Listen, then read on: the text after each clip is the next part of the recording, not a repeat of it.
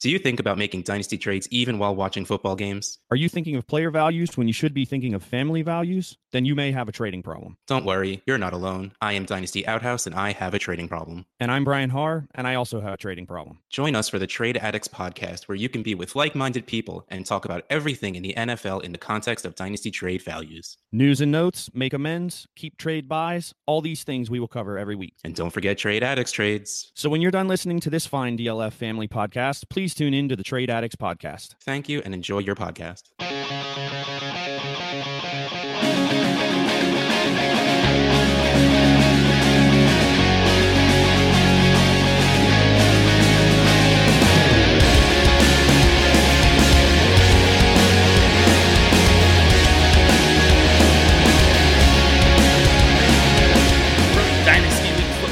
DynastyLeagueFootball.com and the DLF family of podcasts. That's James the Brain. Guys, it sounds like Cincinnati is bringing back Hue Jackson. Is it too late in the season for him to ruin Andy Dalton? It's never too late for you. I'm gonna pick him up in my uh, my coaching league for sure. Nice. Yeah, waiver wire fodder for sure. That's Travis the Beard. Hey guys, when you look really closely, all mirrors look like eyeballs. Oh, damn. That's like less of a dad joke Come on, and more of come a on. mind F. Especially this early in the morning, man. Whoa. I don't know if I can if I can continue here. Uh You're welcome. I am John Excelsior Hogue, and this is a Super Flex Super Show. And before we get to Week 11's SOPs, I need to do a little something a little different today, guys. I need to I need to pay a quick tribute to a man who blazed a trail for all of us. Stan Lee, co-creator of Marvel Comics, who passed away this week at 95 years old. Growing up, I was a very casual comic book reader, but the importance of what he created goes far beyond the pages of his comics. I'll let Lee say it himself. He said, I used to be embarrassed because I was just a comic book writer, while other people were building bridges or going on to medical careers. And then I began to realize entertainment is one of the most important things in people's lives. Without it, they might go off the deep end. I feel that if you're able to entertain people, you're doing a good thing. So thank you, Stan, not just for entertaining us, but for reminding us that it is important for us to be entertained. We all spend hours thinking about, talking about, and playing a game. A game! And the game drives us to the edge of oblivion sometimes, to the brink of the deep end. But Stan was right. We'd fly right past the edge if it wasn't for the game. If it wasn't for the entertainment. So thank you, Stan Lee, for entertaining us and for allowing us to be entertained. Rest easy. Let's get to week 11 Super Flex Standard Operating Procedures. And we're going to start with what I learned in week 10. Travis, what'd you learn in week 10? All right, this week I learned that Nick Chubb, Aaron Jones, Eric Ebron, and Vance McDonald are the best players to ever play the game of football oh, at their positions in the Oh, history my of the NFL. Is Who let this guy back on? he spent he, he took the You week know- off just to and and that's that's what you come up with?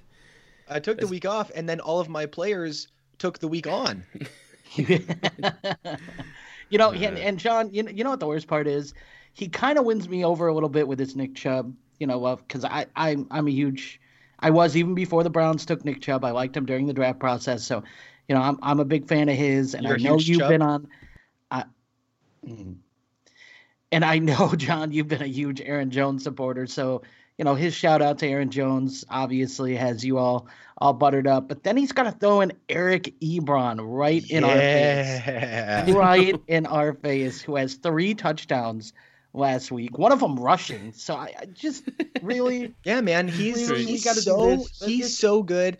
You know what he Uh. is? You know what he is, John? He's an electric playmaker. Oh, you got to be kidding me. isn't that your isn't that what you like to say?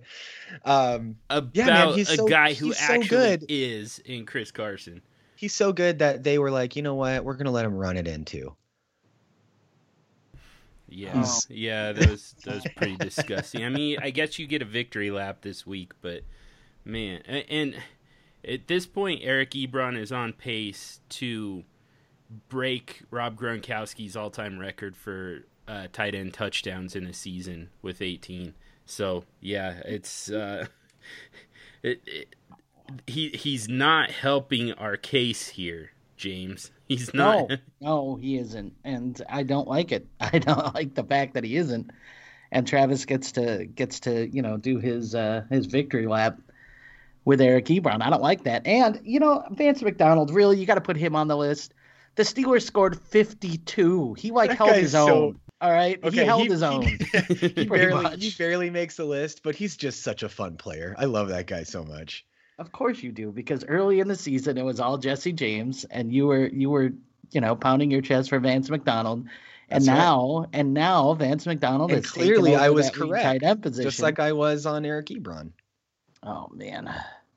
All right, I, I got to go back through the footage and or hey, through, don't... Yeah, through the archive and find out all the the misses that Travis has had now for the next oh, no, episode. There's plenty of those. There's yeah, yeah, it'll take a while, but yeah, we we all have a few of those. Um, he uh, he's just way more willing to to call out the wins, um, which also magnify the losses. which yeah, so, I never now, I never do that, especially on Twitter. I never call out my wins, um, yeah, especially from the last show. yeah, Corey Davis, who we're gonna get to in a little while. Uh, oh. J- J- James OBJ. spent the entire oh. weekend talking about. boom. Yeah, yeah. We had we had a we had a pretty good week in our uh, in our start sits, but um, yeah, if you follow James the Brain on Twitter at underscore James the Brain, you didn't even have to listen to the podcast to know everything that we got right. All right, this week I learned that the AFC South is heating up and is stocked with fantasy league winners. The Titans just put up 34 in a win over the Patriots. That's back to back wins since the the week eight bye and since they got back from London in a late loss to the Chargers. The Colts score 29 in a close win over Jacksonville. That's three straight for them. And the Titans, who were on a bye in week 10, have won six straight. This is going to be a battle in the AFC South between those. Uh, really, all four teams are in are in playoff contention and could conceivably take that division. And the fantasy points that are already being put up right now, and it's only gonna they're only gonna get more bountiful as we go on, as uh, as those teams battle for the AFC South title. It's gonna be there are gonna be a lot of fantasy points to be had as uh, as that division tries to uh, clear itself up. And this week, I also learned that Mike McCoy and Dirk Koetter have never been seen seen in the same room together. Just as we finally get rid of Mike McCoy and unlock a ton of fantasy points on that Arizona Cardinals offense, now we get Dirk Koetter calling the plays in Tampa Bay, and everything that we thought we knew about Mike Evans, Peyton Barber, O.J. Howard and of course Ryan Fitzpatrick and maybe even Jameis Winston when he ultimately gets the job back. Everything we thought we knew there is just is just out the window. For some reason, Dirk Koetter thinks that they're better off with him calling plays, and it has been an absolute nightmare so far. It's really interesting, though, John, because Ryan Fitzpatrick was. I don't know what to make of his performance. I mean, he played Washington. It's a really good defense he did throw a couple interceptions. He had a fumble on a sack, so he turned the ball over, but he threw for over 400 yards still. I, I, it's really hard for me to make heads or tails from his performance. And he goes from playing Washington, which is one of the better defenses in the NFL this year, to this week playing the Giants, who are going to be on six days, trying to get trying to prepare for this team on six days. They just gave up 23 to San Francisco in their third string quarterback. So I, I, to me, it's a really interesting uh, case study with them. You know, hey man, don't you talk about Nick Mullens that way? uh, yeah. Well, as long as he keeps going to my boy Kittle, we're gonna be all right. So, um, but yeah, no, it, it's definitely interesting. You're right, John. That the play calling there's there's something left to be desired, but the numbers were still there for Fitzpatrick if he just limited the turnovers and could get the ball in the end zone. But I guess that's that's kind of part of the the play calling there. So yeah, um, I'm yeah. So I'm, so just to put a quick bow on on what I learned this week, essentially, chase the AFC South, tons of fantasy points there. You can uh, go back to the Arizona Cardinals. There's some fantasy points to be had there now that they uh, got the play calling uh, fixed. Byron Leftwich seems like the answer there. And then go ahead and fade those Tampa Bay Bucks. That's there's that's going to be a little bit of a black hole, I think, for the rest of the season as far as fantasy points go. But yeah, what'd you learn this week, James? Well, real quick, I was going to say, I'm wondering what your guys' take is on Chris Godwin um, because he had a nice game. Does, is he someone that can maintain this pace? Because I know he's a younger guy. We've been kind of waiting for opportunity with him. Is this a guy that can actually put up these numbers? You know, close to 100 yards and and you know, um, maybe get in the end zone a few of these games here to close out the season, or is that a guy that you're staying away from too, John? Yeah, I'm fading all of them. I think at this point because I mean, you know, Mike Evans is still there. He's still healthy. Just because, you know, he he didn't get a lot of the work this week, and it, it can be matchup dependent. Clearly, that part doesn't necessarily even matter. And the bottom line is, if there's if there's only you know one or two touchdowns to go around now, then there's you know you you've got to get volume and you've got to mm-hmm. know that that guy is going to get volume. And I don't know that it's going to be Chris Godwin every single week. I, I mean, I, I kind of have no reason to believe that it will. In fact, when, you know, with Mike Evans and OJ Howard still there, and and a reasonable running game if uh, they choose to use it. Yeah, Ronald Jones should be back soon, so I think that that'll boost the running game. I don't I don't know why you guys are laughing, but uh, all right. so here's what I learned this week. I I I'm gonna keep mine kind of in the fantasy realm because what I learned was that if if if I have a choice on how I'm building my fantasy squad, I would much rather build it. And and this is a realization because I I didn't think this was true until this week. I've really come to this realization. If if I could build my fantasy team um, any way I chose I'd rather build my fantasy team with less star power if it means I can build it with more depth. And really, these the bye weeks really kind of solidify that. And then the injuries, man. I mean, uh, from Chris Carson to AJ Green to now Cooper Kupp to I mean, there's so many guys who have been injured or you know the Le'Veon Bell holdout. You know, you look at some of these some of these star talents that you may have built your team around, and if you built your team or sold your depth to try to buy some of these guys to make your starting lineup look better, you could be really struggling come bye weeks and come these injuries. These injuries could affect you a whole lot more when you're looking at waiver wire um, to try to try to build it up. And it, obviously, it depends on the league. If this is less less true if you're in an eight eight team league or a ten team league. Um, it's less true if you have very few bench spots and you know the waiver wire looks a little bit better um, that sort of thing. But in, in a lot of my leagues where the waiver wire is is bare bones, when you don't have the depth to um, be able to withstand a, a, a, few injuries to your stars, or you know get through the bye weeks, you know with the injuries, man, it it can be brutal. I mean, you're starting some options that you're looking at, kind of kind of you know hoping that they can you know score seven eight points. I mean, you know that's kind of your what you're hoping um, it, it's rough, man. It really is. So for me, I, I think when I look back at the teams that I've built, I like the teams that I have a little less star power, but a lot more depth um, on. Uh, it gives me options and it lets me uh, allows me to play matchups too. Um, and that's at every position. It's not just at running back because I have a feeling John's looking his trying to tell me about how those top running backs aren't worth it, man. Yeah, load up on those later running backs, but yeah. it really is almost at every position because I mean, I look at the leagues that I have Ryan Fitzpatrick in, and he's like my third quarterback, or Eli Manning is my third quarterback, and um, you know, I, I like when I have three or four different options at quarterback that I can start to in super flex leagues. I like when, you know, I have, you know, the the receiver uh, depth that I have in some of these leagues. You know, those are the ones that I have Boyd in. Um, because those were the ones that you know I just I, I kind of just rostered some guys that I thought if the situation was right it benefit them, and now it seems like those are the rosters that are doing much much better than the ones that I was built uh, building around you know the the star guys that star power that starting lineup. So uh, interested to hear what you guys think about that. Uh, is am, am I alone on this or? No, I love this personally. I I like first of all I, I just like to be able to manage my team. You know that's that's how I'm actually playing the game.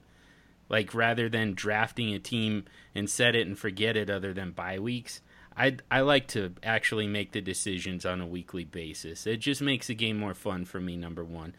And number 2 is eh, like you said, it's it's all positions, not just the running back position. But my thing with running backs is that you need a lot of them to actually get through the season and to be able to field, you know, a, a two healthy running backs every single week. That's kind of what it takes. But I, you know, it's not about. It's way less about you know. Uh, it's way less about matchup with running backs than it is at the other positions, particularly wide receiver.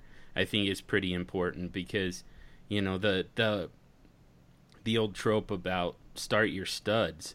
I hate that saying, by the way because I've been let down by studs way too many times. I've had AJ Green and Calvin Johnson in the past, Andre Johnson. I've had all those guys let me down.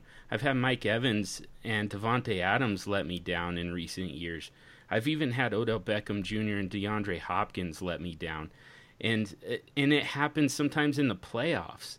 You know, that was my big issue with Russell Wilson last year was the fact that not only does he tend to let you down, he he looks awesome until you get to week 15, week 16, and then he has his worst game of the season sometimes. I, I, and you can't really predict that, but what you can do is look at the matchups and say what's the most likely thing to happen. And if your if your wide receiver one is matched up on you know somebody like like uh, James Bradberry or Marshon Lattimore or Jimmy Smith you know, guys like that, or if your quarterback's going up against, um, you know, the Chicago Bears with Khalil Mack or the Baltimore Ravens, uh, you you have the option of replacing those guys and you know going with a better matchup and giving yourself a, a better chance to avoid a letdown. So I I love this and I think it's a great and a very important point, especially as we get close to the fantasy playoffs here. Yeah, I wonder how much of this is stemming from uh, just coming out of these couple weeks of bye week gauntlets. Yeah, I think I think that that definitely has something to do with it, but I I noticed that the bye weeks and really the injuries, man, the injuries have really opened my eyes to a lot of it because when you when you try to build your team and you go, hey, I'm I'm buying for now. I'm going to try to to make a run at this. I think I can compete. And you're giving up, you know, some depth assets or some some other assets that might be younger to try to get proven guys who can help you win now, that sort of thing. Um, when you don't have that depth and an injury happens after you make a deal like that, you you could really find yourself in trouble. I mean, you're just you're kind of grasping at straws. Either you have to make another deal to try to fill that hole, or you're trying to fill it on the waiver wire or with what you have on your bench, which you know is limited after you you know you've dealt some of those pieces to get win now type guys. Um, so that that's really part of it too. Is that I find that now that I'm looking back uh, on my fantasy season thus far, and I'm looking at the teams that I've built, the teams that I like the best are the ones that I seem to build around depth. I didn't go chasing stars or try to overpay for some of the superstars in drafts or anything like that. Um, sometimes they were even, you know, in, in the startup, I moved back. There was one, I, I drafted Zeke Elliott. Last year it was a startup. I drafted Zeke Elliott in the first round, and I ended up trading him for uh, a couple of Devy picks. One of them was the 1.01, which landed me Saquon Barkley. Um, and uh, and in that league, I have so much depth with guys like Aaron Jones, Kareem Hunt, Saquon Barkley, um, Big Ben, and uh, Ryan Fitzpatrick, and Marcus Mariota at quarterback. Um, you know, and receivers like Adam Thielen and Cooper Kupp and guys guys like that. Um, you know, I feel like the depth that I have at that uh, on that team, um, if someone were to go down, I've got two or three other running backs. I feel like I could slide in like Kenyan Drake or something like that. And I, I feel like that team was built around depth with mid mid round picks that were hits. Um, so I don't know. I guess that's just me. I I didn't go chasing superstars. I didn't go trading up in drafts to try to build a better, you know, starting lineup right away. And I feel like I'm better for it. So you have the Travis approval. All right, that's what I was. That's, that's, that's what I was what aiming we're all for. seeking. I know it. I know it. You're you're red hot, man, with all those players that you're approving. So I, I need to make sure that my rosters are getting the Travis approval. Uh, all right. Well, let's. Uh, we took a little longer than than usual, but some uh, some good and important uh, discussion there. So, but let's get to the the Superflex standard operating procedures for Week 11. Adds and drops, buys and sells, and guys to stash now before they come become uh, waiver priorities uh, next week. And we'll start with some adds and drops. So we're looking for some some players to add off of waivers to prioritize off of waivers. Uh, three players from each of us, all different positions, 33% or less ownership on Yahoo. And we'll start with Travis. All right. So the first guy I have here is Rashaad Penny, 16% owned right now. And we shouldn't be expecting 108 yards and a touchdown on 12 carries moving forward like he had this last week. But Rashaad Penny finally saw some decent work on the Seattle offense this weekend he actually looked good for once this season, and he outproduced Mike Davis on the ground significantly. And right after the game, Pete Carroll, who granted lies all the time, so we'll take it with a grain of salt. But Pete Carroll was praising him after the game, talking about how they finally saw the player they drafted and how he deserves more work moving forward. So obviously, this game was without Chris Carson, without your boy Chris Carson, John. Uh, and Chris Carson is expected back this week on Thursday Night Football. So this isn't exactly a plug and play situation, especially considering the Seahawks are playing Green Bay and Rashaad Penny wasn't targeted a single time in the passing game. But Rashaad Penny needs to be owned, I think. And I think he's the priority waiver ad this week uh, amongst all of the players I'm seeing here. The next guy I have is uh, wide receiver, Keke Coutee. And he's kind of been forgotten about a little bit, I think. Um, he hasn't played in a few weeks. They just had their bye week. He's 20% owned. Um, he had some extra time to rest, though. Uh, that hamstring injury through the bye week this week. He should be back soon. Uh, it looks like probably this week. And I think that he has some real fantasy viability with wide receiver two upside.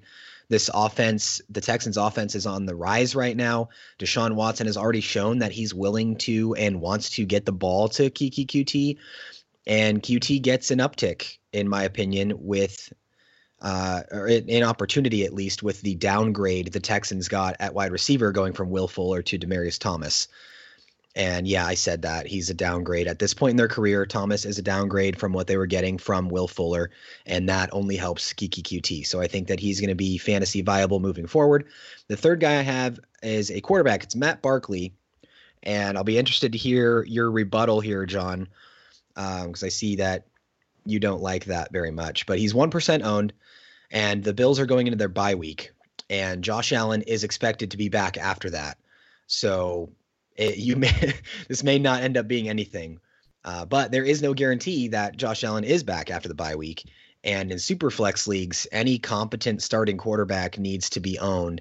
And I don't know how competent he is, but he came out and had the best quarterback week that any Buffalo Bill has had so far this season. So if there's even a small chance that he starts a game again, uh, he is good depth to have in a super flex league. No, I actually I don't have an an issue with any of these ads. I mean, I don't love Rashaad Penny because yeah, Chris Carson still exists and is still you hate playmaker. You hate but... the fact that Rashaad Penny had a good game. I know you do. well, if if he if he had a good game taking work away from Chris Carson, then I would have a problem with it. But the fact that Chris Carson was out, it it just it he it it makes him a good speculative ad because I mean he could be one of these guys at the end of the season. You know, he could he could become what Nick Chubb and Aaron Jones just became this week. You know, he could be he could be one of those late season breakouts, one of those storyteller guys. So I, I'm I'm down with this as a speculative ad. I just don't know for sure that you're going to get anything out of it. But yeah, it was. Uh, it looks like James has a far bigger issue with picking up uh, Bills quarterbacks than I do. So oh, my um, bad. That was James. We'll let yeah, you do your drops, right. and then uh, and then we'll get to James so we can hear about this. All right, so I've got two drops this week. The first one is Isaiah Crowell, and Isaiah Crowell is 83% owned. I think that's too high. um, he has not been very good for fantasy. He's got a horrific offensive line, a horrific offense in general. He's not getting high volume. I just don't see any situation in in which you're starting Isaiah Crowell. He's just not getting it done. So I think that you can clear that roster spot and and go grab a higher upside player. My other drop kind of ties into uh, the Rashaad Penny pickup, and it's Mike Davis.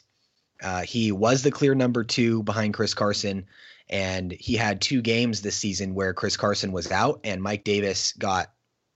I mean, I'm exaggerating, but 100% of the the backfield work. I mean, he was 20 plus touches and really good fantasy days, and then that that's not the case anymore. I mean, if Rashaad Penny, if Chris Carson goes down and it turns into the the split, the workload split that it was this last week, Mike Davis got the short end of the stick there, and yeah, so I mean, with Chris Carson come back, coming back, especially, it's not worth holding on to Mike Davis anymore. So those are my only two drops this week.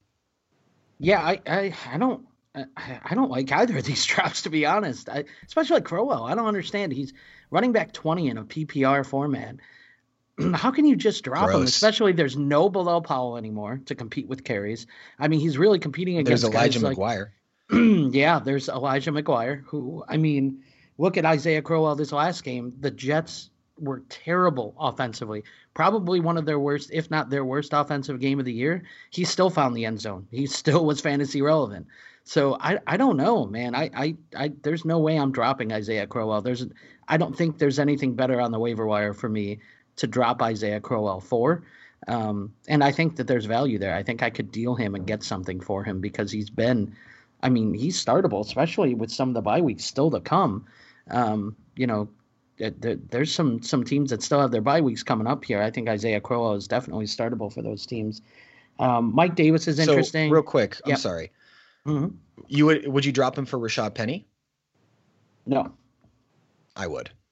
I'm not going to drop him for a running back that at best is in a timeshare. At best. Okay, well, we don't even know so, what his role is going to be when Carson comes back. That's fair. That's fair. But Isaiah Crowell, the last five weeks, 7.2, 6, 4.8, 7, and 11.7 fantasy points. That's gross. That's PPR points. Mm-hmm. The one thing that's I'll, not start. That's not a startable player. He's got a 30 point game, a 19 point game, and a 22 point game, and everything else is garbage. The one well, thing, yeah, but... the one thing I'm going to add to this real quick though, guys. So bye week this week for Isaiah Crowell. Then he's got New England, Tennessee, uh, Buffalo again, which I don't I don't necessarily buy what just happened. But and then after that, Houston and Green Bay. That's a lot of negative game script for the running game against the Jets. I I don't know about just dropping him outright. I'd probably shop him first, but uh, I I think that this is a I, I'm actually a little bit on board with this one, believe it or not. I, I get where James is coming from, but I, I mean sometimes sometimes it actually is a good strategy to drop these guys and let somebody else pick them up and, and let him be their problem. Yeah, let, yeah, let, I, let somebody else get 4.8 or 6 PPR points against you. Uh, okay, I, I'm just not. I, I'm not gonna drop him, but that's that's just me. I would hold on to him, but I guess we'll see how this one plays out. Uh, the Mike Davis one's interesting because obviously, if you're buying Rashaad Penny, you're you're cutting Mike Davis, um, and I get that. If you think he's the third running back there, I I still don't. Um, I I I'm not ready to do that until I see it, but I totally understand being proactive if you think that Rashaad Penny is going to be the primary backup. But I think Mike Davis has been really good in that role as a change of pace back to Chris Carson uh, without Penny there. So um, until I see it, I, am not going to cut Mike Mike Davis either um, until I kind of see what his role is going to be uh, on Thursday night when all three of them are expected back. That's fair enough. I just I, I mean, you know, you know me.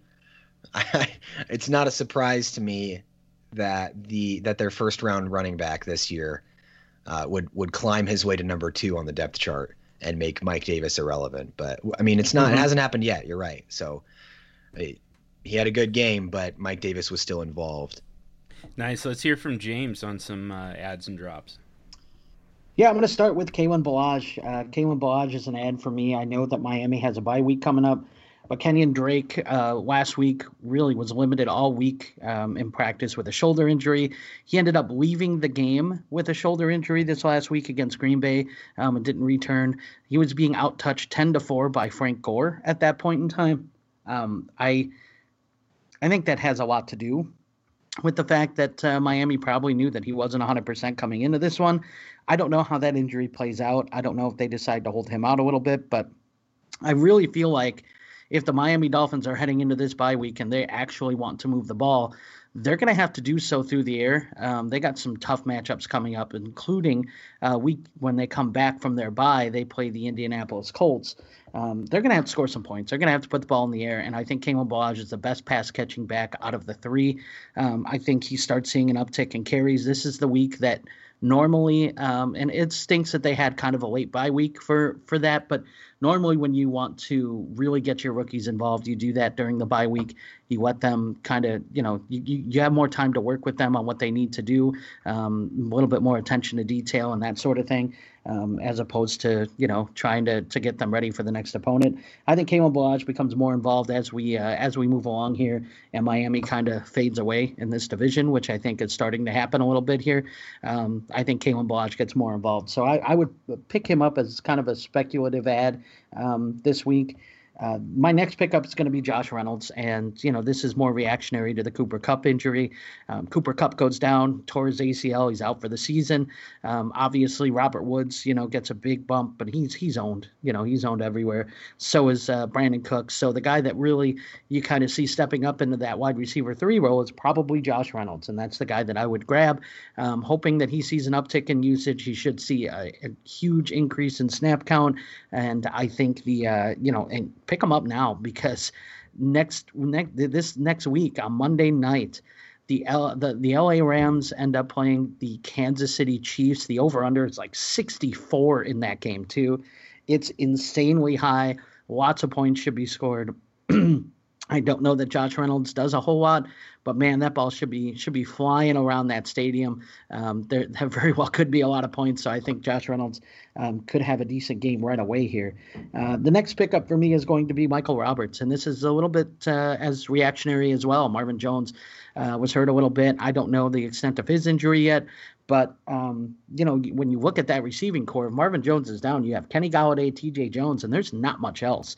Um, and T.J. Jones hasn't really even proven this year that he's going to be a valuable pass catching option. Um, I think this this all equals an uptick for Michael Roberts. It has to because he's probably the next in line to kind of see that. So um, I think I would pick him up in a tight end position that uh, starting to show a little bit more strength than it has in the past but it's still kind of a you know you have bye weeks coming up and you know it's a bye week filler type guy. I, I would pick up michael roberts and just kind of see what he does over these next couple weeks and see if he's going to be rosterable. But um, you might hit gold because if if you know he um, if he gets an uptick in targets that offense likes to throw the ball.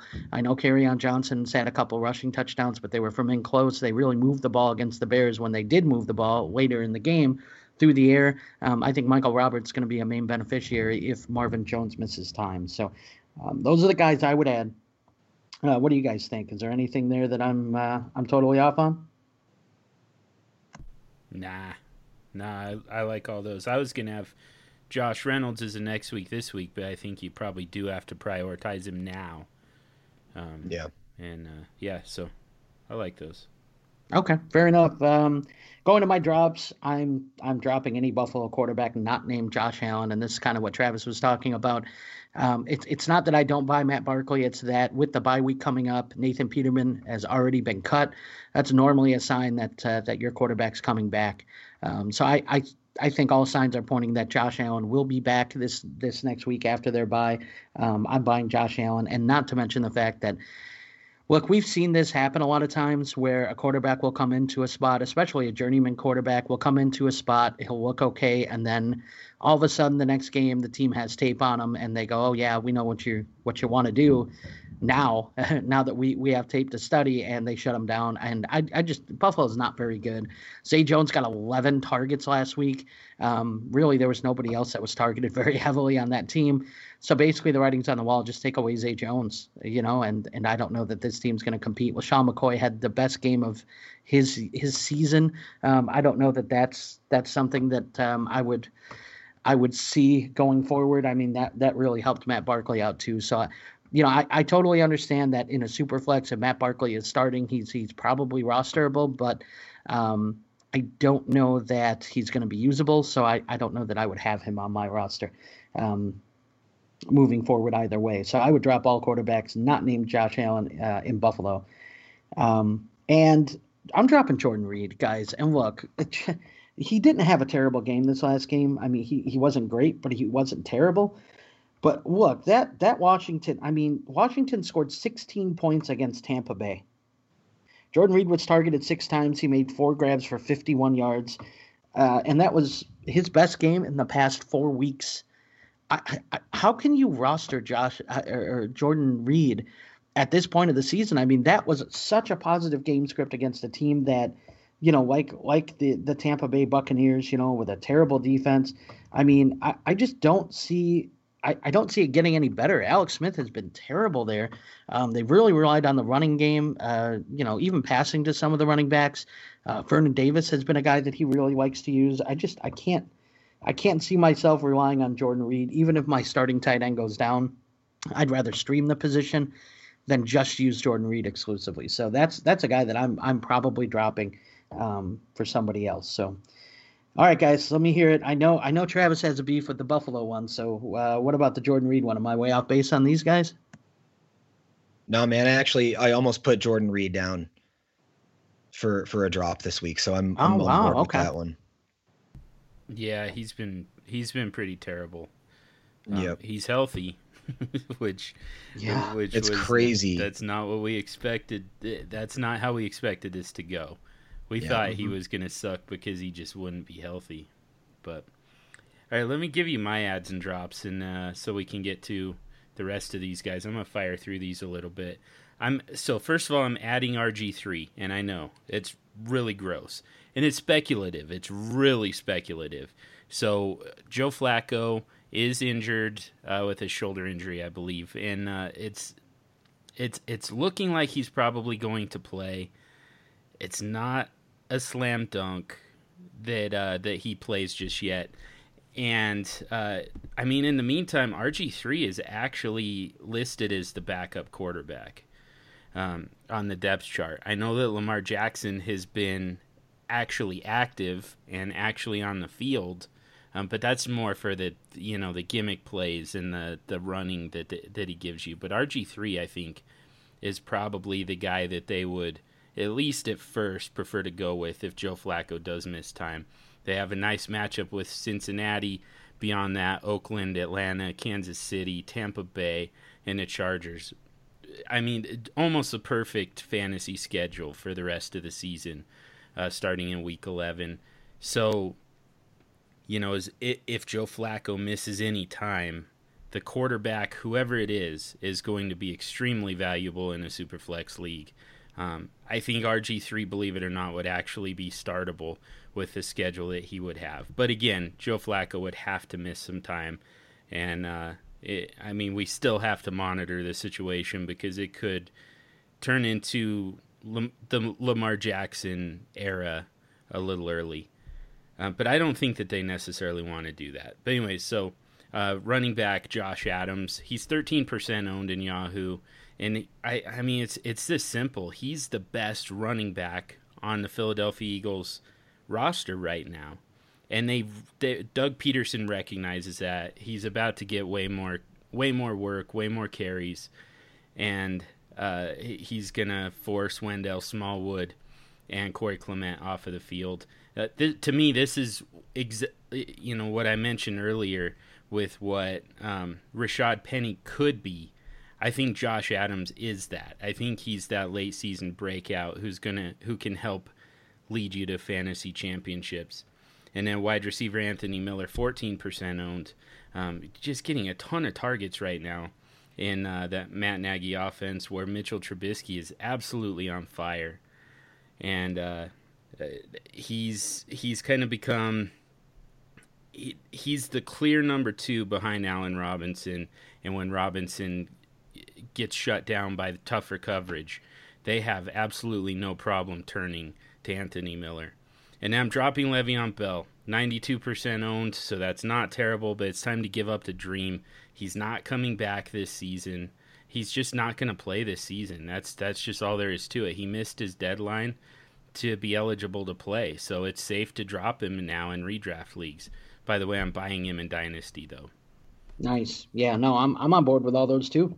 Nice. Well, let's get to some buys and sells. These are players owned in 60% of Yahoo leagues, so it's possible that some of them are going to be on the, the waiver wires 60% or more in Yahoo leagues. So it's possible that they're on the waiver wires if they are prioritize them, but more than likely you're going to have to trade if you want these guys, and then some players you can trade away uh, in order to get them. And let's start with James.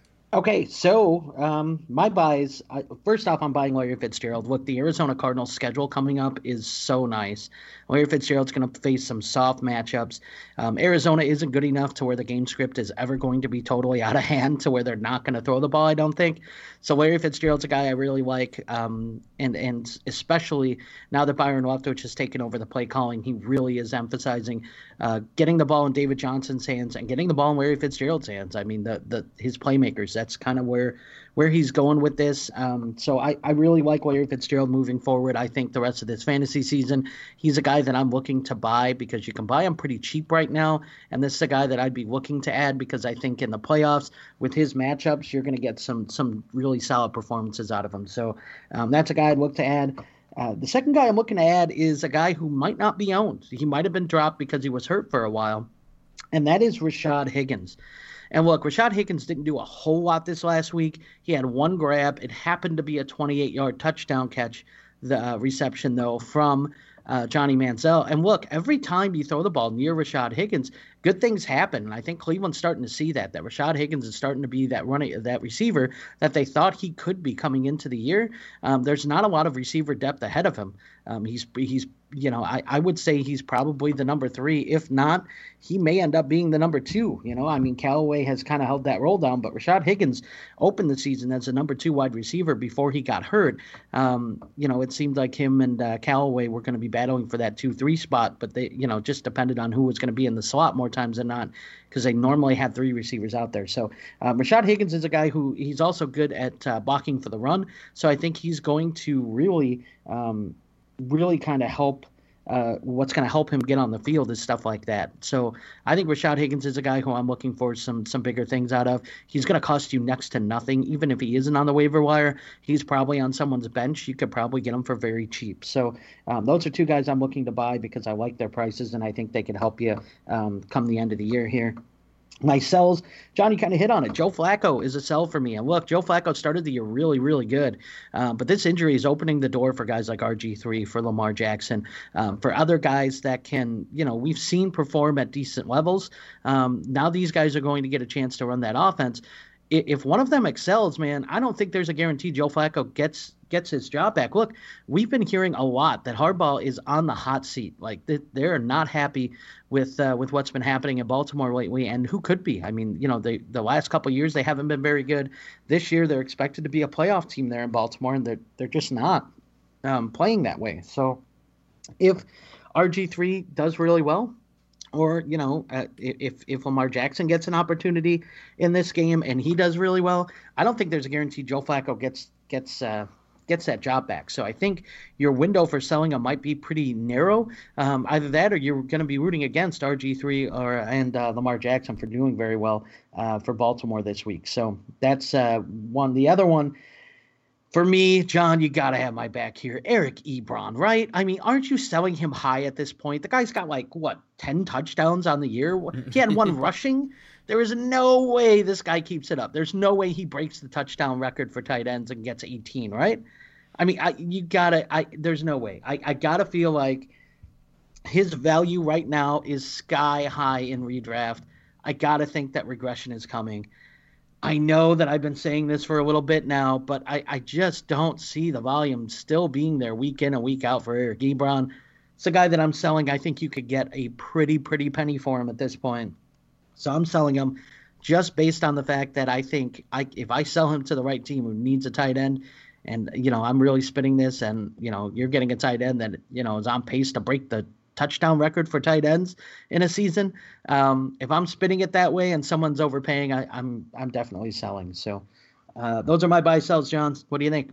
Yeah, the Eric Ebron thing. I mean, I, I guess we also have to sell Tyler Lockett for the exact same reason. I mean, I'm not a huge fan of chasing this those touchdowns forever, but they mm-hmm. just keep coming. It, it does make it tough. Joe Flacco, like I said, man, this is pretty much the perfect fantasy schedule for the rest of the season. For him, it's just a matter of getting healthy. But man, it doesn't get much better when your toughest opponent is uh, the, your toughest defense left on the schedule is the Oakland Raiders. Yeah, yeah. What about you, Travis? What do you think about selling Eric Ebron? Oh, James, I like it. I actually think that's a really good call. I would sell Eric Ebron right now. Matter of fact, I'm going to go into my league right now, try to sell him. oh, all right, Travis. Well, I'm glad that you're on board. Finally, it seems like you've seen the light. all right, John. What do you got for us? Uh, all right. Well, I'm gonna run through Travis's real quick for him. Um, while he's uh he stepped away. So he's got Amari Cooper and Courtland Sutton as buys. Um, Sutton is the number two wide receiver in Denver, and uh, you know going forward, I mean this is a lost season. I don't know why you wouldn't focus on the uh, the young wide receivers, the young playmakers, and see what you've got. So, uh, especially when when Emmanuel Sanders is about to walk away as a free agent in the offseason. Um, and then Amari Cooper has been completely immersed into that offense. So I like both of those as buys. He's selling Adrian Peterson, you know, as the as the season wears on. Uh, first of all, the you know the offensive line is banged up the rest of the offense is banged up and just not very credible in the passing game. Adrian Peterson is really all they have left and uh, makes it way too easy to stack the box against him. So I'm good with that one. And then he's selling Corey Davis, and I have no idea why. And we might have to ask him about that when he gets back. But so to get to mine, I'm going to buy Corey Davis. This the schedule lightens up significantly for the Tennessee Titans going forward from what they dealt with to start the season. It it it definitely it still is a little tough for wide receivers, at least in theory. You know, with uh, Indianapolis, Jacksonville, the the New York Giants, uh, the Houston Texans, they all they're all decent. They're all above average against fantasy wide receivers. But I mean, beyond beyond Jalen Ramsey, I mean, there aren't really any shutdown corners in that group to worry about. I, I maybe Kareem Jackson with Houston. I, I don't. I'm not worried about you know the the secondary. It's not like you're you're going up against Tre'Davious White anymore. You know, it, so I uh, I'm not worried about that at all. And I think that the Titans the arrow is pointing up. I think this offense is about to turn around, and we just saw it the last two weeks 28 points and 34 points, respectively, in the last two weeks against, you know, really pretty good defenses. So I love. I love the entire Titans offense going forward. I love Marcus Mariota. I love Corey Davis. Um, and, and I would go buy those guys. And then to stay with the Titans, Dion Lewis. He got twice as many carries as Derrick Henry against the, the Patriots. It just so happened that Derrick Henry got the two touchdowns. So if the Dion Lewis owner in your league is starting to panic, now would be a great time to, to buy Dion Lewis. He's extremely he, he's he's being used in that offense um, to a to a very high level. Uh, you know where he he he got 22, 22 touches uh, between um, his carries and his receptions against the Patriots. So yeah, he's he's just so hyper involved in that offense. Um, and uh, the point the fantasy points are going to come, the scores are going to come, and if nothing else, especially in a PPR format, he's going to continue to get targets and catches. And then James Conner. I mean, this is a really Ooh. this is a really hard buy right now because James Conner is probably valued as a top 5 fantasy running back.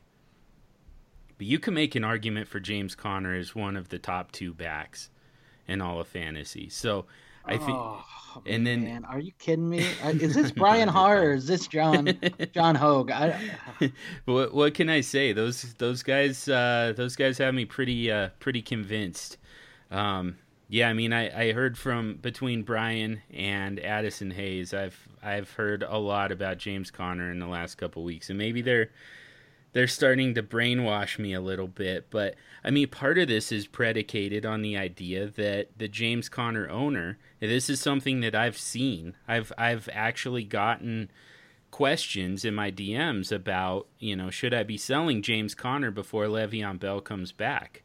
Well, you know, like I said in the adds and drops, Le'Veon Bell's not coming back. This is this it he he is no longer eligible to play in 2018. He's it, there's no help coming. The only issue for James Conner was he's in the concussion protocol. You know, you you do have to worry a little bit about injury, and uh, I'll get to a, a, you know a safeguard for that here in a little bit. But uh, otherwise, James Conner has uh, that role locked down, and it's a role that the Pittsburgh Steelers don't want to be a committee. And now there's no chance of Le'Veon Bell coming in and, and vulturing work from him. Yeah, uh, James Conner is, you know, just one of those league winner type of guys. And then uh, I'm selling Derrick Henry. Like I said, I mean, you might be able to actually sell him rather than drop him just based on the fact that he just got two touchdowns and put up, you know, 20 plus fantasy points for you. So, but I mean, he's he's just not nearly as involved as Dion Lewis, and it's because he's not as dynamic as Dion Lewis. So yeah, sell high on those two touchdowns, and I'm selling Ryan Fitzpatrick partly because of Dirk Koetter's play calling, partly because I'm not convinced that Ryan Fitzpatrick holds on to this job much longer. And it's not his fault. It's not that he's playing poorly. On the contrary, in fact, but in a lost season, they need to figure out what they've got with Jameis Winston, and they need to decide if Jameis Winston is going to be, you know, a part of this team going forward. They have an out in his contract uh, after 2018 going into 2019, and they need to decide if they're going to pick up the option or not. Well, John, real quick, I'm just going to ask you a quick question on this, and I'm not going to spend too much time on it. But is there a chance that Tampa Bay already knows what they have in Jameis Winston and know that this isn't something that is a long term solution moving forward? So maybe Fitzpatrick does get the it's, get the benefit of the doubt this year. Yeah, it's absolutely possible. I guess my my theory on it is that they also know what they've got with Ryan Fitzpatrick, and they know for a fact that that's not the long term answer. I mean, I believe Ryan Fitzpatrick is like 36, 37 years old, something like that. Mm-hmm. So, so I mean, I, you know, if you know that he's not coming back, then there's not a whole, a whole lot left to watch for with him, you know. So it, yeah, it's it's a I guess it's a little bit of a bigger statement on the contract situation for Ryan Fitzpatrick and the idea that he's not your your long-term answer at quarterback. So th- now the question is is it Jameis Winston or is it somebody else? And you might be right. They might have their decision already made up, but I mean there's there's no reason not to give it due diligence from here and and make sure that Jameis Winston is not the guy that we want to move on and we want to you know, look for a new uh, a new, you know, whether it's a rookie quarterback or, you know, maybe you check on the availability of either Nick Mullens or Jimmy Garoppolo. You know, that could be a possibility, but I think you have to know for sure with Jameis Winston first. And I think that you do know for sure that it's not Ryan Fitzpatrick. Fair enough, sure. So let's get to next week, this week. And these are guys who right now you can pick them up for virtually nothing, and uh, but this time next week they're going to be high waiver priorities, and you're going to have to spend a lot more to get them. So pick them up now and stash them for a week, and save yourself a ton in uh, your free agent acquisition budget. And we will start with you, James, and then uh, after you do yours, if you would also read Travis's for us. Yeah, absolutely. So um, my first my first guy is a guy who I never thought I'd be saying, even on the next week, this week to buy, but it's James O'Shaughnessy. And the reason why I'm I'm going to champion James O'Shaughnessy a little bit is because he was actually used, and he was used well uh, by Jacksonville this past week. Um, they played the Colts. They ended up losing 29 26. But O'Shaughnessy saw six targets. He converted on five of them for 46 yards. So he was used a little bit in the passing game. And I feel like Blake Bortles, when he was at his best last year, was targeting Austin Seferian-Jenkins when he was there. He was doing a really good job of, of getting the ball to the tight end position. Um, and I think he kind of rediscovered that with James O'Shaughnessy a little bit. So this is a guy who I, I would look as a speculative add. Jacksonville's uh, upcoming schedule is looking pretty decent. I mean, they play Pittsburgh next next week. Um, that could be, you know, I know Jacksonville's defense, you know, can't can play well, but lately they haven't, and they could have to score a bunch of points, which means a lot more passing for Bortles, means a lot more, you know, targets, dump offs to the tight end. So I kind of like James O'Shaughnessy a little bit here. This is a guy who I would pick up, and if you need a guy to fill in um, for some waiver wire uh, or uh, for some bye week uh, help, this is a guy who I would add, or even a guy who I would add speculatively to try to um, to get something out of at that tight end position. Um, so I would say go get him. He is owned in like no, no, leagues pretty much, so he can be had for next to nothing. So that's that's huge too. Um, my second uh, next week, this week is going to be a, a wide receiver for the Oakland Raiders, and I know the Raiders are not. Um, are not a hot team. It's not a team that you're going to be picking up a lot of guys from and saying, okay, I expect big things out of them because the Raiders' offense hasn't played well. But Brandon LaFell, uh, this guy was the most targeted wide receiver in the game this past game. Six targets. Um, he turned that into four receptions for 47 yards. Look, Jordy Nelson uh, is is I, I, mean the word.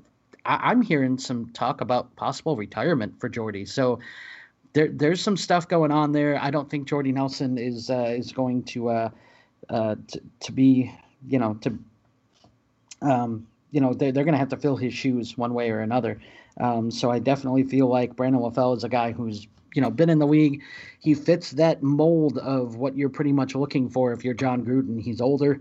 Um, he's been around the block a little bit. He's done you know he's done this uh, a few times, um, and you know it's definitely interesting. Um, with Jordy Nelson, he had that quad injury, um, so he left the game. Um, he ended up coming back in the game, but he didn't register a catch. Um, so I, I don't know what's going on with him, but that's something to monitor.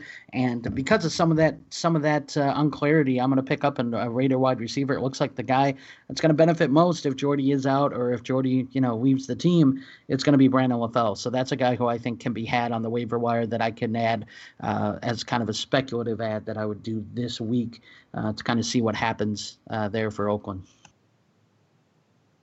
So let's let's go ahead and move on to Travis's uh, add. Uh, his uh, next week, this week's Travis has Ryan Tannehill as his next week, this week, and I, I love it, you know, because Miami has been has been rolling with Brock Osweiler, and Brock Osweiler's looked okay. I mean, he's had the deck kind of stacked against him a little bit. A lot of the playmakers that Ryan Tannehill had or that Brock Osweiler had when he first started have been hurt.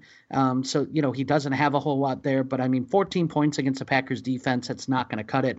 Um, you know, if if Miami doesn't perform this week, and Tannehill's kind of been, you know, the word has been that he's been injured, but it seems like Miami really wants to go with Brock Osweiler um, over these last few games. Uh, week 11 is a bye week, so you know it's going to be hard to spin. Ryan Tannehill is still hurt come week 12. Um, as strange as uh, Adam Gase says that injury is, um, that's going to be a tough tough sell. Um, and if Ryan Tannehill is back and Ryan Tannehill does play, he has the Colts next week, and that defense isn't a great defense, not a good passing defense. So um, Ryan Tannehill right now owned in three percent of Yahoo leagues. This is a guy that you can add as a speculative add. If he does come back and he does get that job back, you know he could put up some really solid numbers as a, a QB two starting next week, so or starting um, after the bye week in week eleven. So um, definitely a nice speculative add there by Travis. I don't disagree with that at all. What do you think, John? Yeah, I'm good with all those. Um, Brandon LaFell is by far the most interesting to me, although Ryan Tannehill definitely is at the premium posi- position in a super flex.